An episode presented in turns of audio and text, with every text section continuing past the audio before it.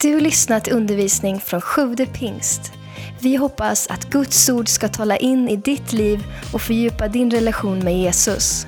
Besök gärna vår hemsida, www.sjuvdepingst.se.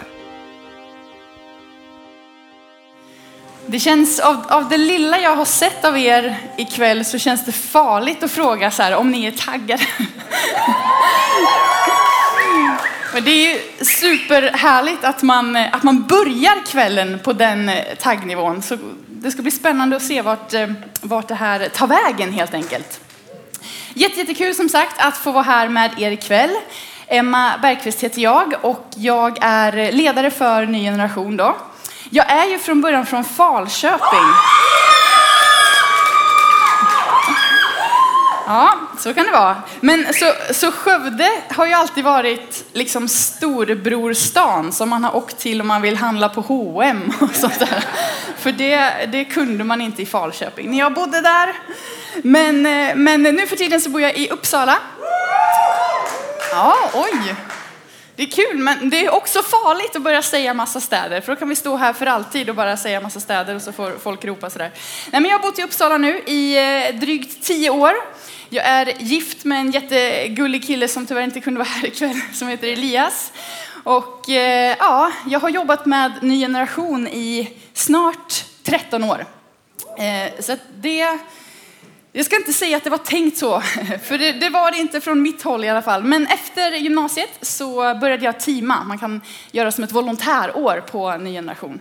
Och så gjorde jag det och tänkte att det här kommer bli ett bra, ett, ett bra härligt läsår. Och sen, sen har det liksom rullat på. Så jag har inte lyckats ta mig därifrån. Men det gör ingenting. Jag är jätteglad med mitt jobb. Jag tycker jag har världens bästa jobb. Ehm, man får ju se det som en jobbförmån, typ. Att hela tiden höra om vad Gud gör på olika skolor runt om i Sverige och vad Gud gör genom unga människor på, på massa skolor i Sverige. Så ja, det är inte synd om mig överhuvudtaget. Så. På fritiden tycker jag att det är jättekul att hålla på med olika typer av eh, träningsutmaningar. Så att min nya grej nu är att jag håller på med triathlon.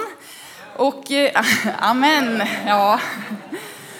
Och jag har lovat mig själv att inte göra det jag precis ska göra nu, nämligen att säga att eh, jag har tänkt att jag ska göra den här svåra, långa Ironman-tävlingen år 2021. Det är om tre år. Då ska min pappa göra den också. Så då tänkte jag haka på. Så nu har jag sagt det. Så får ni ringa mig om, om tre år och fråga om det hände eller om jag bangade. Jag hoppas att det kommer bli av i alla fall. Den här kvällen då, jag valde att döpa den till Ditt nästa steg med Jesus. Därför att jag tänker att oavsett vad vi är i våra liv med Jesus så, så finns det alltid liksom ett nästa steg man kan ta. Och nu, jag känner ju inte er så bra alls. Så att jag, jag gissar att det finns människor här inne som kanske har varit troende länge. Som har liksom, ja men, man tycker man känner Jesus och livet med Gud rullar på och sådär.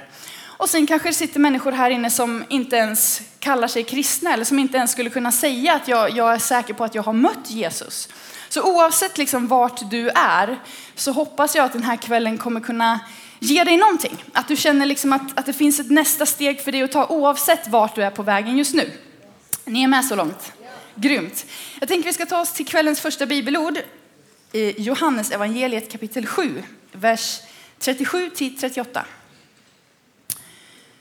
Då står det så här. På den sista dagen, den största i högtiden, så stod Jesus och ropade. Om någon törstar, så kom till mig och drick. Den som tror på mig, ur hans innersta ska strömmar av levande vatten flyta fram, som skriften säger. I den här The Message-översättningen som ska vara lite lättförklarig, så står det så här. Är någon törstig så kom till mig och drick. Floder av levande vatten kommer att fylla var och en som sätter sin tillit till mig. Precis som det står i skriften. Och nu är det viktigt att förstå att det här är ju inte Jesus som, som bara står och ropar om fysiskt vatten, om, om den fysiska törsten. Det är inte att han liksom står och delar ut vattenglas eller Coca-Cola-burkar och pratar om det på det sättet. Utan det här är ju Jesus som pratar om någonting annat. Som pratar om att i våra liv så hamnar vi ibland i lägen när vi behöver fylla på. Det är nästan som ett kretslopp som han introducerar här. Att han säger liksom att, att det behöver finnas ett inflöde för att det ska kunna också komma ut någonting från våra liv. Ett bibliskt kretslopp som, som är tänkt att det ska rulla på i våran vardag. Och nu är det oktober, så det är början av, år, början av läsåret, början av höstterminen och kanske extra bra och viktigt då och, och försöka bara reflektera lite grann över hur är det där i mitt liv just nu? Har jag igång det där? Sommaren ligger bakom oss och det kan ju vara olika för alla vad man går in i hösten med för känsla och upplevelse.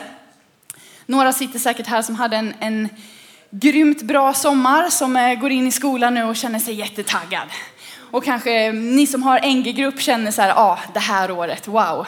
Det ska inte bara bli 800 chokladbollar, det ska bli 1000 chokladbollar i år. Alltså att det finns ett tagg, man känner sig glad, man känner sig laddad. Sen kan det också vara tvärtom, eller i alla fall lite mer åt andra hållet. Att man kanske hade en, en tuff sommar. Eller man började hösten och det inte riktigt har funkat med skolan eller med kompisarna. Någonting kanske har hänt som, som har fått dig att känna att du har tappat spåret lite grann. Jesus kanske har hamnat i, i baksätet av bilen och du har inte riktigt tagit in liksom att han finns där och att du ska bry dig och tänka på honom nu när skolan har dragit igång och sådär. Men oavsett så är det jätteviktigt att komma ihåg att Jesus aldrig liksom rycker på axlarna åt vår tillvaro och tänker, där är hon, hon har det skit, ja ja, jag, jag går hit bort och gör någonting annat istället. Utan om du, är, om du är på gång så vill ju Jesus vara där och hjälpa dig ta nästa steg, heja på, fylla på så att du kan fortsätta den där vandringen. Och är det så att du har hamnat helt snett, att du har hamnat nere i diket och du kanske skäms över någonting du har gjort som håller dig tillbaka, då vill Jesus komma dit och, och lyfta upp dig. Han vill inte komma dit och vet, lyfta fingret och skälla på dig. Utan han bryr sig om att du ska upp på vägen igen. Han bryr sig om att du ska framåt igen och kunna ta det där nästa steget med honom. Så att jag tänkte faktiskt att vi ska börja i den änden att prata om just att Jesus vill fylla på dig. Vi börjar med påfyllnadsdelen och går på den här ut, uttummardelen senare. Nej, men det är ju så att vi alla hamnar i de här lägena när vi behöver bli påfyllda. Och varje dag så gör vi de här vanliga grejerna, eh, äta och dricka vatten och sova på nätterna för att vi ska få energi att leva vidare. Och vi, ehm, vi har intressen, vi gör roliga grejer med våra kompisar för att vi ska få liksom, livsglädje och inspiration. Och allt det där är ju jättenaturligt för oss. Kanske inte tänker så mycket på att vi gör det där. Ehm, men sen kommer det också den här delen då som har med vår tro att göra. Det vi ibland missar det och tänker att har vi en gång liksom haffat Jesus så, så är han där. Och det är han ju på ett sätt. Men vi behöver alltid bli påfyllda av honom och inte tänka att, att det, liksom, vi har upplevt allting redan. Det finns mer att få av Jesus. Det är ju inte så att bara för att du käkade lunch i måndags så kommer du inte käka lunch imorgon, utan det, vi behöver ju det där hela tiden. Och då säger Jesus i det här bibelordet, om någon törstar, kom till mig och drick. Det här är ju hans sätt att eh, ropa ut och säga att jag har vad du behöver. Om du har ett behov, om du lider brist på något sätt, så är det mig som du ska gå till. Han är ju inte särskilt blyg här, Jesus, utan han gör ju sig själv till värsta eh, reklampelaren för att han tänker att nu är jag här i en, en folkskara. Det finns säkert människor som, som eh, ja, någon kanske som bara behöver bli upprättad på något område i livet, någon som behöver bli utmanad, någon som bara behöver få känna kärlek. Och så ställer han sig där och säger, jag har det du behöver. Nu ska vi inte göra handuppräckningar och sånt där, men jag tror att de flesta av oss här inne kan känna igen sig i det här att man ibland upplever att något blir lite torrt på insidan eller att man hamnar i ett läge när man, när man lider brist på någonting. Tron kanske känns lite torr. Man kanske börjar tvivla lite grann på vart Gud är någonstans. Undrar kanske så här, ser han mig? Han kanske finns, man kanske tror att Gud finns, men man kanske inte riktigt liksom vågar lita på det här att han går med mig varje dag, att han, att han bryr sig om mina problem. Man kanske tappar hoppet på olika sätt. Eller så kan det vara en sån sak som, som eh, har med mod att göra. Du kanske är kristen och känner liksom att egentligen så vill du berätta om det där i skolan, berätta om det för dina kompisar. Och så kommer du dit och så vet du inte riktigt om du, om du vågar. Du hamnar i de där situationerna när du kanske dodgar frågor lite grann för att, för att det bara är svårt. Alla de här olika typerna av situationerna när vi bara känner att vi inte fixar det själva så står Jesus och ropar Kom till mig och drick. Kom till mig så ska du få det du behöver. Tyvärr så blir det ju ofta så att vår reaktion när vi hamnar i de här jobbiga lägena är att vi springer bort från Gud. Man kanske skäms. Jobbigt att Jesus ska få veta att jag skämdes för honom. Och så vill man helst inte prata om Jesus med det såklart. Det är som, som eh, små barn som står och moffar hela kakburken och så kommer mamma. Inte skratta Jonathan för han har fyra barn. Så står man och moffar kakburken där och så kommer mamma och då vill man ju inte prata med mamma. Då vill man ju bort från mamma. Det är ju nummer ett, bort från hotet. Och så kan det bli ibland i, i vår tro också, att man tänker så här, Jesus han, det är nog inte så bra att jag pratar med Jesus idag. Det är kanske, kanske bättre om det får gå lite tid. Men om det är någonting, om jag, om jag liksom kan säga så här, kom ihåg en grej, ta med dig ett råd, så är det att när det skiter sig i livet så ska den första tanken vara spring till Jesus. Första grejen ska vara Jesus hjälp mig. Jag vet att det är obehagligt. Det är inte, inte kul, men gör vi det så kommer vi också få uppleva hur Jesus hela tiden älskar oss, upprättar oss, kommer med nåd och hjälper oss fram. Kanske hjälper oss att inte göra samma misstag igen eller ramla i samma dike igen. I Filipperbrevet 3, vers 13-14 så står det en, en superhärlig vers. Bröder, jag menar inte att jag redan har gripit det, men ett gör jag. Jag glömmer det som ligger bakom och sträcker mig mot det som ligger framför och jagar mot målet för att vinna segerpriset, Guds kallelse till himlen i Kristus Jesus. Jag glömmer det som ligger bakom och sträcker mig mot det som ligger framför. Är det någon som har tränat någon gång med eh, sådana här gummiband? Man blir typ fastspänd med gummiband och så ska man springa allt man har och så är det gummiband som drar en tillbaka så. Ja, vi får testa det sen. Det är jättebra träning. Det är superjobbigt. Men det är inte bra när den där grejen händer i våra kristna liv. Att man försöker att tänka så här, okej, okay, Gud, där är du, ja, det är dit jag ska. Och sen när man börjar springa och börjar gå så, så känner man att det är någonting i bagaget som drar en tillbaka. Som gör att det blir extra tungt, som gör att det blir extra utmanande och som kanske gör att man inte riktigt kan koncentrera sig eller fokusera på det som ligger där framme. Om det är din situation idag så vill jag säga att eh, jag tror att Gud är här för att klippa av de där gummibanden i så fall. Han är jätteduktig på att lyfta av bagage. Han är jätteduktig på att städa upp i de där skrymslena och vrårna som man kanske skäms över. När jag, jag säga, när jag var jättekär i min blivande man, jag är det fortfarande, men, men när det liksom var i det här läget att jag ville imponera lite på honom så, så var det en gång när han skulle komma hem på besök. Och eh, mitt enda fokus var ju att det måste se jättefint ut i min lägenhet. Så det var, jag sprang och stoppade in saker under sängen och i garderoben och det såg ju hemskt ut bakom allting. Men när han kom, då kunde jag visa upp. Titta, det här är vad jag kan erbjuda. Det är så här det blir, livet med mig, perfekt. Ehm, och igen, det där kan ju också vara någonting som vi gör inför Gud. Man kommer inför, man ber och så här, kära Gud, ja, halleluja. Och så försöker man att visa upp så att säga fasaden. Men Jesus han, han börjar ju direkt så här, men du, kan vi gå till ditt förråd? Nej, Jesus. En annan gång. På femte dejten kanske, inte nu. Men det är ju där som Jesus gör som störst skillnad. Han kommer in, tänder upp lampan, tar fram dammsugaren, tar bort det där som vi, som vi skäms över. Så att man kan gå och lägga sig och känna nice.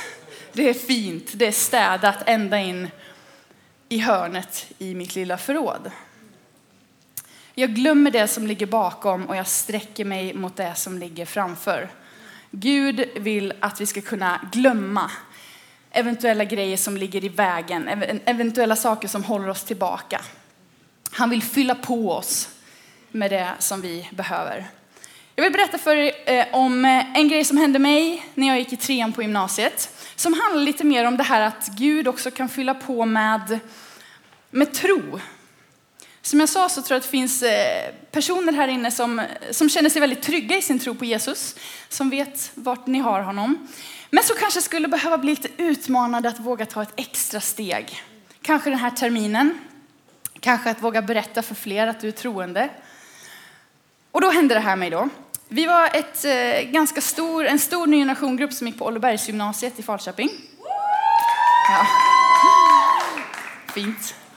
Och vi tänkte så här, vi ska ha en Jesusdag innan studenten kommer. För att göra en sista grej och berätta för våra klasskompisar vem Jesus är.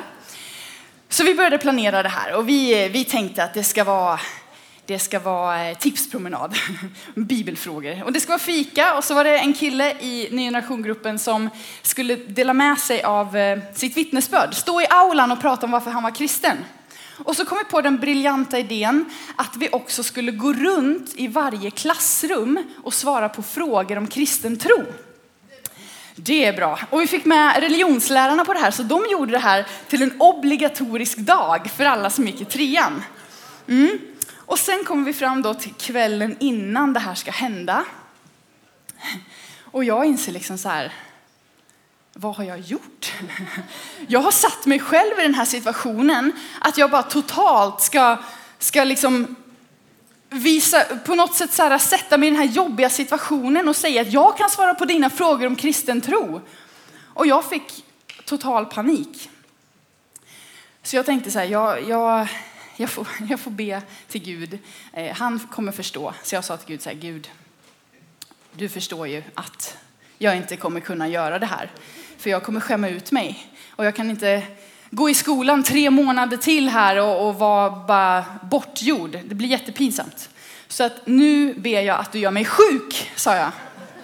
Tänkte det är supersmart för att då kan ny generationgruppen fortfarande få cred för att vi gjorde en bra grej, men jag behöver inte vara där och skämma ut mig. Så sa jag till Gud så här, det kan inte vara någonting som man kan gå till skolan med. Typ förkylning eller ont i halsen eller snor eller någonting. Utan det måste vara något rejält. Maginfluensa, lunginflammation, någonting så att man blir totalt däckad och inte kan gå upp ur sängen. Somnade, vaknade jättepigg innan klockan ringde och jättefrisk. Det var som att Gud stod och bara, aldrig, kommer aldrig göra det där. Nej, men så jag hade ingen ursäkt att inte gå till skolan, så jag gick dit. Jag kan säga att jag aldrig haft så ont i magen för att gå till skolan en enda gång. För att jag tänkte att det där var slutet för mig. Så börjar den där dagen, moment för moment. Det går ganska bra. Så kommer vi till den här sista stunden när vi ska gå runt i klassrummen. Och jag kliver in framför min egen klass och säger, ja, är det någon som har frågor om kristen tro så, så ställ dem nu. Första som händer är att det var jättemånga som hade många frågor. Jättebra frågor. Hur kommer man till himlen? Hur får man kontakt med Gud? Den typen av frågor. Det andra som hände, det var att min typ värsta mardröm besannades. Eh, en kille i min klass som heter Marcus, han räckte upp handen och sa Jag undrar hur det funkar med arvssynd, sa han. Ja. Och jag tänkte, ja du, bra fråga. Men min poäng är då att när Gud fyller på oss så kan det vara också med den här typen av grejer, med tro, med mod. Och jag fick den här tanken att Gud, nu får du ta ansvar för det här. Nu får du ta ansvar för mig. Nu kommer jag köra och nu får du lösa situationen. Så jag öppnade munnen, kan fortfarande idag inte förklara logiskt hur det här gick till. Men det kom ord som jag liksom inte valde själv. Så jag stod och pratade och samtidigt så tänkte jag wow, det här måste jag skriva ner när jag kommer hem. För det är inte jag som pratar just nu. Och säga vad man vill om det där. Jag skrev inte ner det så ni får inte fråga mig sen. Men eh, jag blev så övertygad om när jag gick hem från skolan den dagen att när vi liksom vågar ta steg för Gud så är han där. Alltså han fyller på med det man behöver.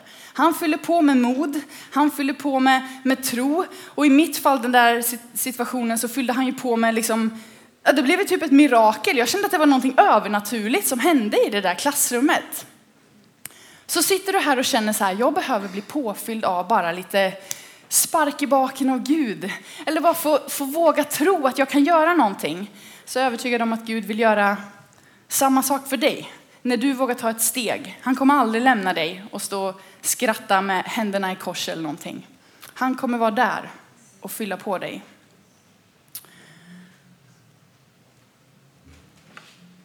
Att låta Jesus fylla på en tänker jag handlar ganska mycket om att göra plats för Jesus i sin vardag. Om man ska bli superkonkret, att man vågar, eller vågar, men att man tar tag i den där bibelläsningen kanske. Jag hade en ungdomspastor som sa en gång att eh, om man har svårt att öppna Bibeln så är det bäst att aldrig stänga Bibeln.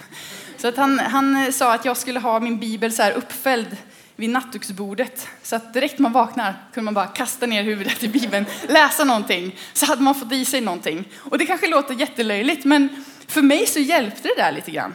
Och att istället för att tänka, jag ska läsa mycket och länge, eller jag ska be mycket och länge, så kan man börja med att tänka att man bara ska få in vanan.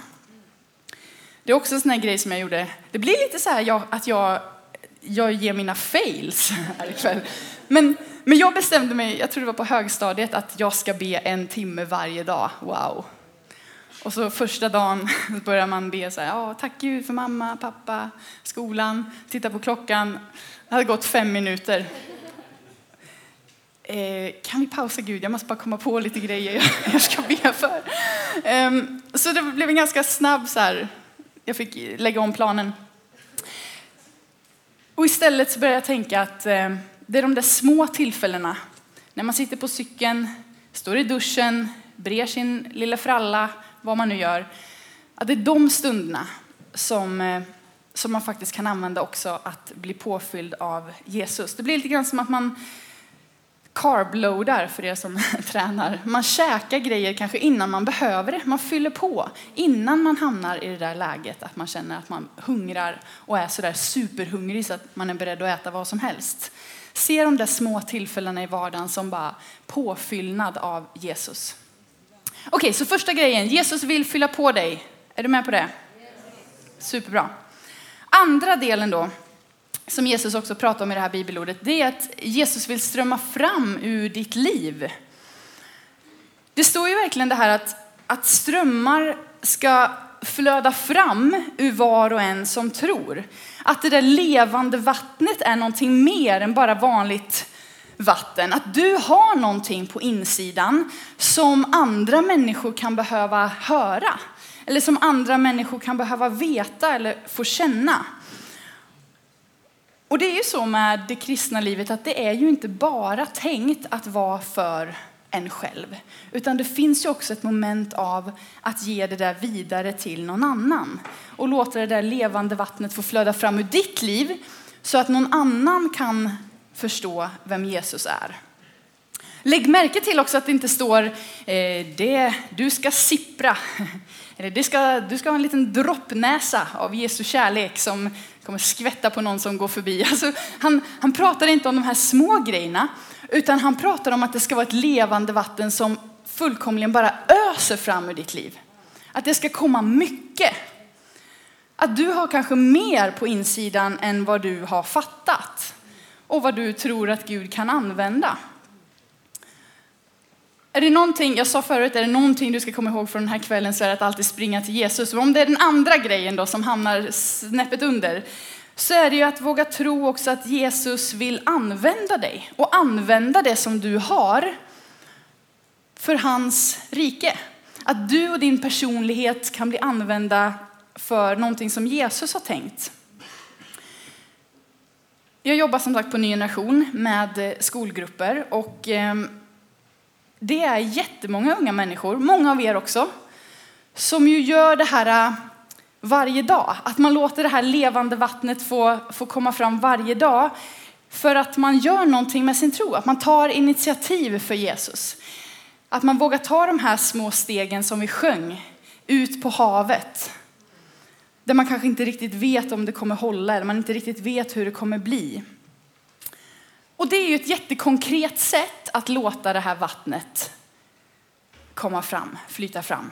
Att börja tänka andra människor. Hur, hur kan jag få det här vattnet att nå fler? Hur kan jag liksom få andra människor att få en liten smak av vem Jesus är? Jag tog med en karta hit. Det är en, en, en karta som vi sammanställde här i, eh, efter sommaren. Det är för att Ny Generation startade som en liten, ja, ett litet initiativ i Norden, i Norge och i Sverige. Det var kristna elever som fick bara en känsla för att så här, vi ska börja be för vårt universitet, vi ska börja be för vår skola. Och så växte det där och blev till olika typer av satsningar. Man hittade på grejer, delade ut biblar eller bakade Jesus-semlor eller satte upp Jesus-klubbor. Allting kan heta Jesus följt av någonting annat. Så blir det en superkristen grej man gör. Och det där växte och växte och växte. Och det som, som bara började som en liten, liten grej här uppe i Norden, det har nu börjat sprida sig ut i Europa, ut i världen. Och i somras så kollade vi upp då så här, i vilka städer finns det minst en aktiv kristen eh, skolgrupp? Och det blev det här. Så att ni ser där att eh, det är ganska tjockt här uppe i Sverige och Norge.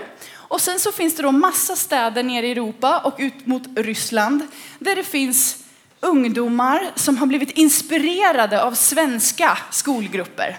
Som har hört om Madde till exempel, som hade skolgrupp i Skara för hundra år sedan. Och sen så finns det liksom de som hör om, ja ah, men där, det var några som, de, de pratade om, om sin tro på religionslektionen. Mm, och så gör de sin egen take på det i sin kultur. Och det där är någonting som sprids vidare och vidare och vidare. Så just nu så finns det faktiskt 2652 aktiva skolgrupper över hela världen. Det är kul.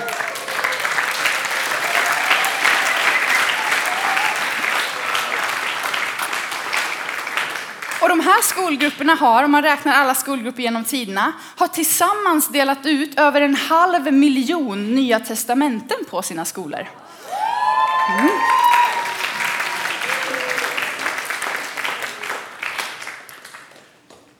Jag tänker på ett bibelord. När jag såg den här kartan, och jag tänkte vi ska läsa det, det blir sista bibelordet för den här kvällen, från Markus 4, vers 30 till 32. Han sa också, det är Jesus som säger, vad ska vi likna Guds rike vid? Eller vilken liknelse ska vi använda för att beskriva det? Det är som ett senapskorn. När man sår det är det minst av alla frön på jorden. Men när det har blivit sått så växer det upp och blir större än alla köksväxter och får så stora grenar att himmelens fåglar kan bygga bo i dess skugga. Och jag tänker att det här levande vattnet, när man låter det här levande vattnet flytta fram ur sitt liv, det är lite grann som att man stoppar ner ett frö i jorden. Det är lite grann som att man ger Gud ett litet initiativ som han kan göra någonting med.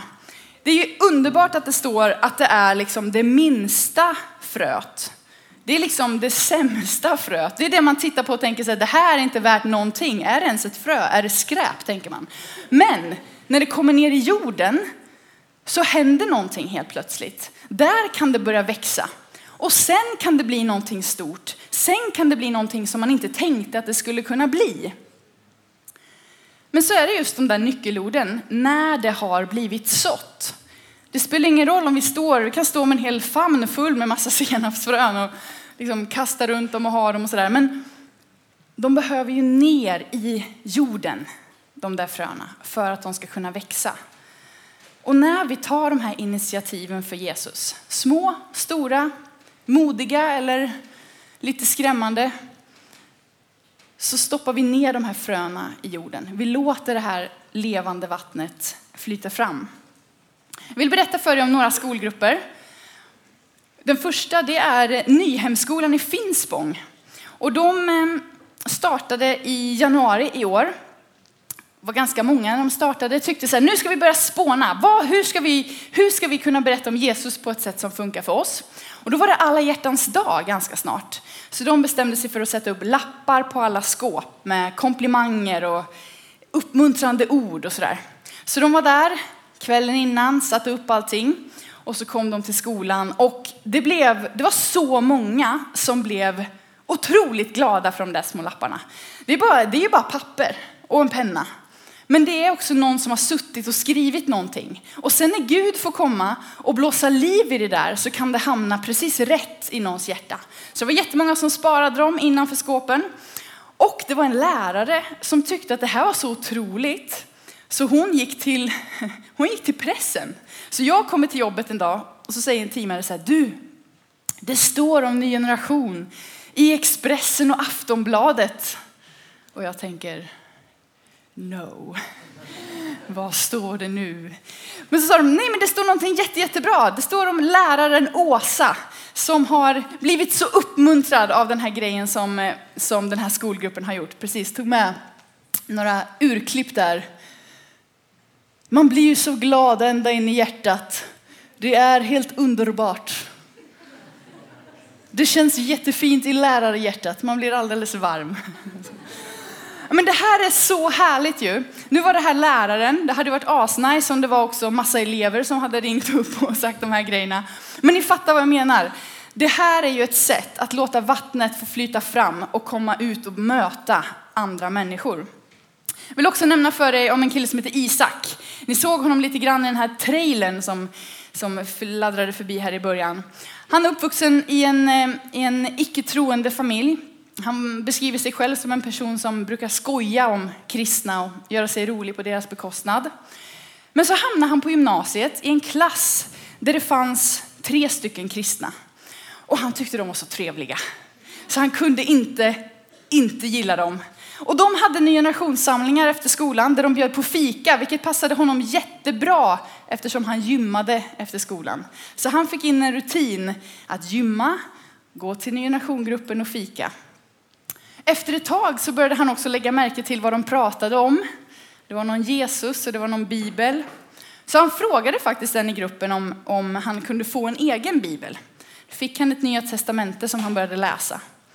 Och ju mer han läste, desto mer förstod han att den här Jesus ville ha med honom att göra. Så han började gå till kyrkan och efter ett kort tag i en lokal församling i Dalarna så valde Isak att ge sitt liv till Jesus och blev kristen. Och började sen själv att berätta om sin tro. Nu teamar han faktiskt på Ny Generation, så nu reser han runt och peppar andra grupper som, eh, eh, som, har, som är aktiva. Och det här tycker jag också är ett sånt otroligt bra exempel på vad som kan hända när man börjar tänka att så här, ja, men jag kanske har någonting att ge. De där, den där Ny Generation-gruppen som träffades och fika, det var ju inte, det var inte något jättespeciellt som de gjorde. De träffades och bad och de gav någon en bibel. Men när det här fröet kommer ner i jorden så kan det växa upp och bli någonting mer. Då kan Gud möta en människa. Orkar ni några stories till? Tur. Annars hade det blivit dålig stämning. En tjej som heter Brianna som går på ett gymnasium i Luleå.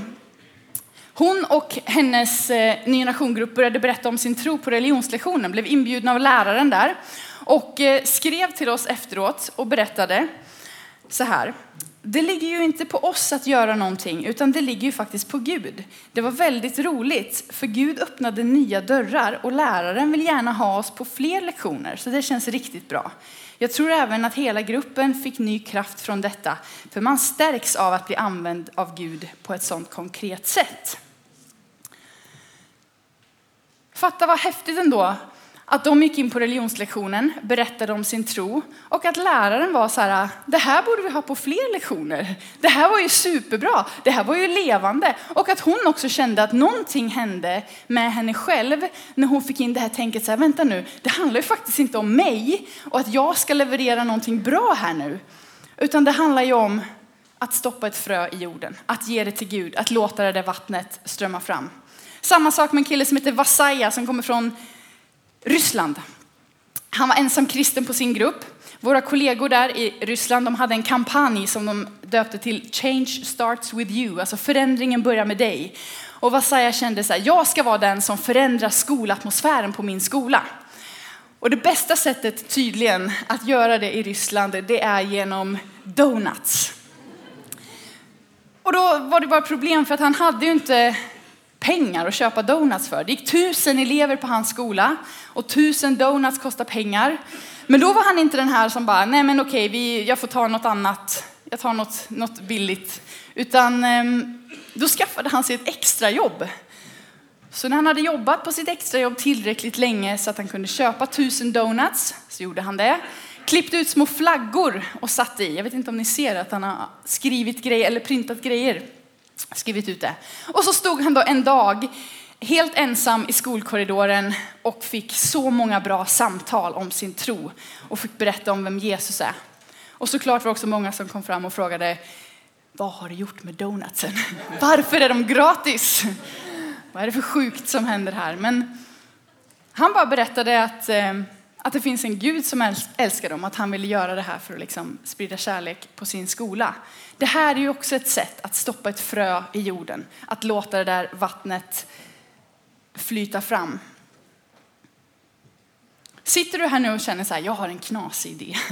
Jag skulle vilja göra något knäppt för Gud. Det kanske inte är så knäppt.